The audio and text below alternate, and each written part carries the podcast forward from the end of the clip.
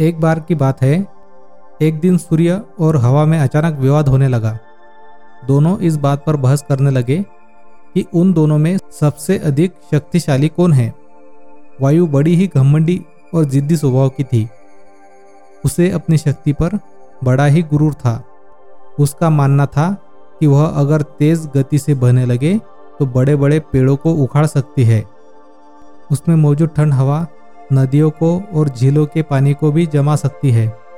अपने इसी घमंड के चलते वायु ने सूर्य से बहस करते हुए कहा, मैं तुमसे ज़्यादा शक्तिशाली हूँ। मैं चाहूँ तो किसी को भी अपने झोंके से हिला सकती हूँ। सूर्य ने हवा की बात मानने से इनकार किया और बड़े ही शांत तरीके से कहा, देखो, कभी भी अपने पर घमंड नहीं करना चाहिए। हवा यह सुनकर चिढ़ गई और खुद को ज़्यादा शक्तिशाली बता रही थी। इस पर दोनों आपस में बहस कर ही रहे थे कि उन्हें तभी रास्ते में एक आदमी दिखाई दिया। उस आदमी ने कोट पहना हुआ था। उसे देखकर सूर्य के मन में एक योजना आई। उसने हवा से कहा, जो भी इस आदमी को उसका कोट उतारने के लिए मजबूर कर देगा, उसे ही अधिक शक्तिशाली माना जाएगा। हवा ने बात मान ली और कहा, ठीक है, सबसे पहले मैं कोशिश करूँगी। तब तक तुम बादलों के पीछे छिप जाओ। सूर्य बादलों के पीछे छिप गया।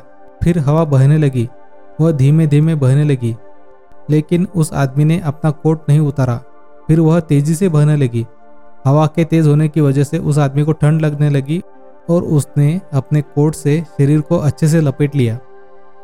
बहुत देर तक ठंडी और तेज हवा बहती रही, लेकिन उस आदमी ने अपना कोट नहीं उतारा। अंत में हवा थक कर शांत हो गई। इसके बाद सूर्य की बारी आ गई। वह बादलों से बाहर निकला और हल्की धूप से चमकने लगा। हल्की धूप होते ही उस व्यक्ति को ठंड के तापमान से थोड़ी राहत मिली तो उसने अपना कोट ढीला कर दिया। इसके बाद फिर सूर्य तेज़ी से चमकने लगा और तेज धूप निकल गई। तेज धूप होते ही आदमी को गर्मी लगने लगी और उसने अपना कोट उतार दिया। जब हवा ने यह देखा तो वह खुद पर शर्मिंदा होने लगी और उसने सूर्य के सामने अपनी हार मान ली। इस तरह घमंडी वायु का अहंकार भी टूट गया। इस कहानी से हमें यह सीख मिलती है कि खुद की योग्यता व ताकत पर कभी घमंड नहीं करना चाहिए, क्योंकि घमंड करने वालों की कभी जीत नहीं होती है। धन्यवाद।